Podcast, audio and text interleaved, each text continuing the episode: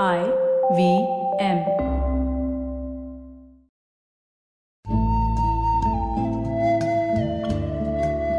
IVM के Hindi travel podcast टेढ़े मेढ़े रास्तों पर आपका स्वागत है टेढ़े मेढ़े रास्ते ही क्यों वो इसलिए कि घूमना भी तो ऐसे ही रास्तों की तरह पेचीदा और लगातार उतार चढ़ाव भरा होता है, जहाँ हर पल कुछ नया देखने और महसूस करने को मिलता रहता है। शर्त बस यही होती है कि आँख कान खुले रहने चाहिए। मैं हूँ केशव चतुर्वेदी और मैं आपको ले चलूँगा इस ज़बरदस्त यात्रा पर। और सुनाऊँगा ऐसी मज़ेदार कहानियाँ, शहरों, किलों, महलों, सड़कों और सबसे अहम इंसानों की, जो पिछले 20 साल से ऐसे ही रास्तों पर भटकते हुए मैंने सिर्फ़ आपके लिए इकट्ठा की हैं। तो आइए शुरू करते हैं।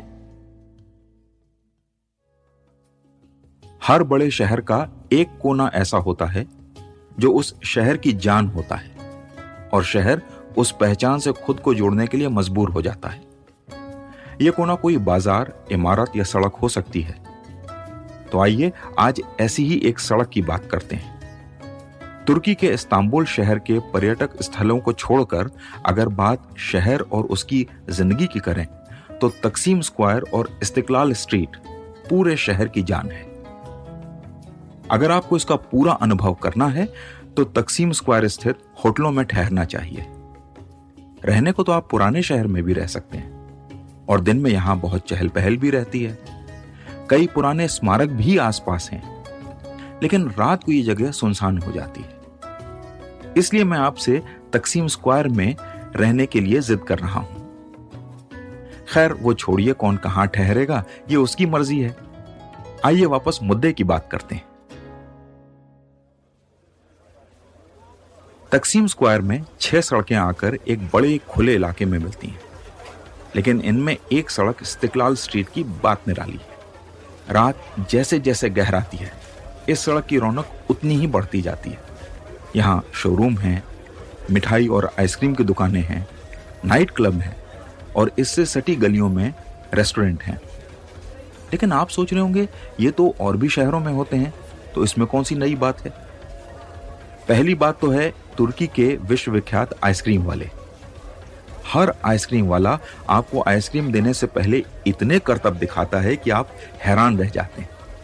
आपको लगता है आपने आइसक्रीम का कोण हाथ में ले लिया और तभी वो हाथ से निकल जाता है।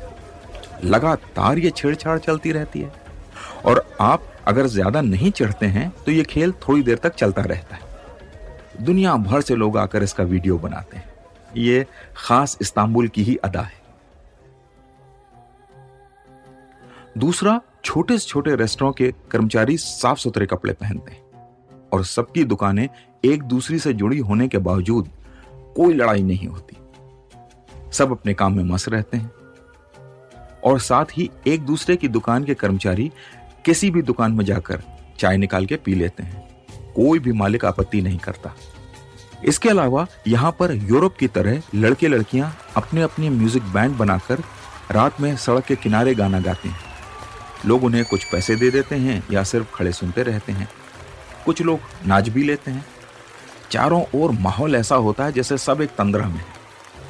इतनी भीड़, लेकिन कोई धक्का मुक्की नहीं। इतनी शराब और शबाब, लेकिन कोई छेड़खानी या बदतमीजी नहीं। लड़कों के झुंड, लेकिन उन्हें देखकर कोई घबराहट नहीं। ऐसा लगता है जैसे सभी को रात की ज़िंदगी जीने और मस्त रहने का सलीका आता हो। मुझे याद है, एक दिन इस्तिकलाल स्ट्रीट में एक लड़का तुम्बा या अफ्रीकी ड्रम बजा रहा था। लोग उसे सुन रहे थे। तभी एक बूढ़ी महिला, उसकी दो जवान बेटियाँ वहाँ से गुजरी, जिनमें एक बेटी अपने बच्चे को प्रेम में लिए हुई थी। तुम्बा की धुन ऐसी थी कि सबका थिरकने का मन कर रहा था, और कुछ लोग उसकी सहमी सी कोशिश भी कर रहे थे। तभी उन दो लड़कियों में से अविवाहित लड़की आगे बढ़ी और उसने बेली डांस शुरू कर दिया। लोग ताली बजाकर उसका साथ देने लगे। वो अगले दस मिनट तक नाचती रही और क्या गजब का नाची। तुम्बा बजाने वाला रुका। साथ ही उस लड़की का नाचना बंद हुआ और वो अपनी माँ, बहन और उस बच्चे के साथ आगे बढ़ गई। बाकी लोग भी अपने काम पर लौट गए।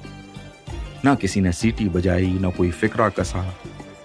न लड़के उस लड़की के पीछे पीछे ये कहते हुए चलने लगे कि अपना नंबर दे दो या मेरे साथ सेल्फी खिंचवा लो।